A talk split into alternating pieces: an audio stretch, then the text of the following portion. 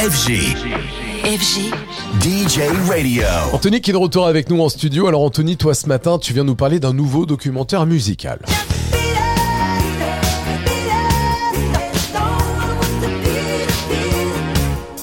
Et oui, c'est bien à Michael Jackson qui est consacré ce nouveau documentaire et plus précisément à l'album culte Thriller sorti il y a un peu plus de 40 ans.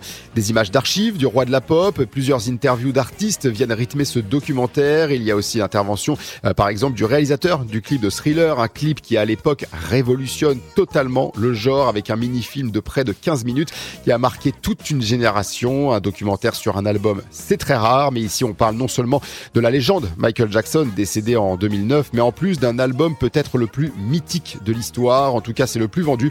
Plus de 70 millions d'exemplaires écoulés à ce jour dans le monde. Et pour se faire une idée rapide de la qualité de l'opus, il suffit de regarder la liste des chansons avec plein de titres qui sont encore des tubes 40 ans après. Beat It, Billie Jean, Thriller, euh, Pretty Young Thing ou encore Wanna Be Starting Something.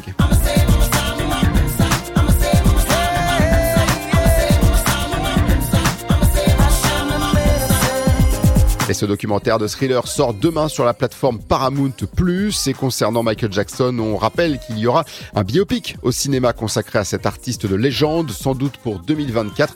Ce qui est sûr, c'est que le réalisateur, c'est Antoine Fuqua, euh, réalisateur de films comme Training Day ou Equalizer. Le script est confié à un scénariste très réputé à Hollywood et l'acteur qui aura la lourde tâche d'incarner Michael Jackson s'appelle Jafar Jackson, qui n'est autre que le neveu du chanteur.